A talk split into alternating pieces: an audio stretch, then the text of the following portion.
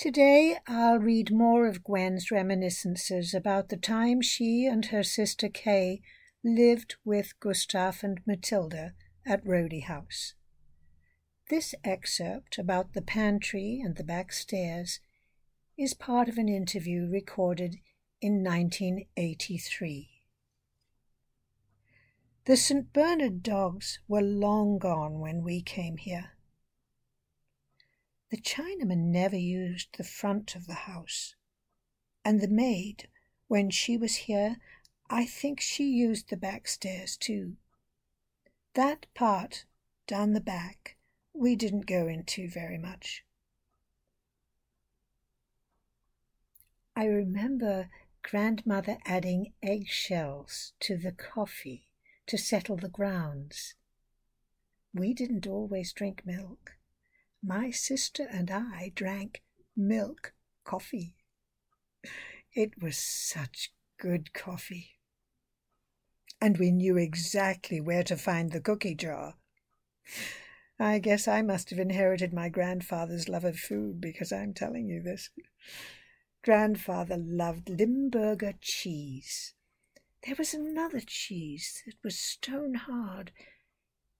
Grandfather had a fine grater, and he would grate it at the table.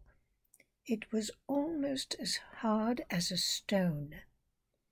And when it was grated, it was very fine, like flour almost and it would go in a dish, and he'd spoon it out to us. He also liked steak tartare. Grandmother made lots of preserves and stored them in these cupboards in the pantry. I don't know if it was grandmother and grandfather who supervised the picking of raspberries, but we had to do them the right way. You picked only the ripe ones, none of the pink ones.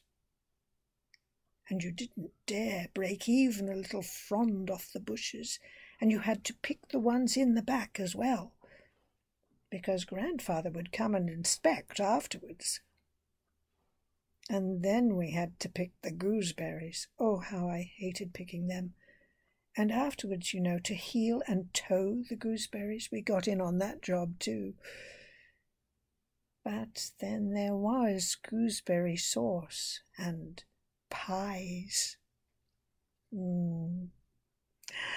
I must have inherited my grandfather's love of food.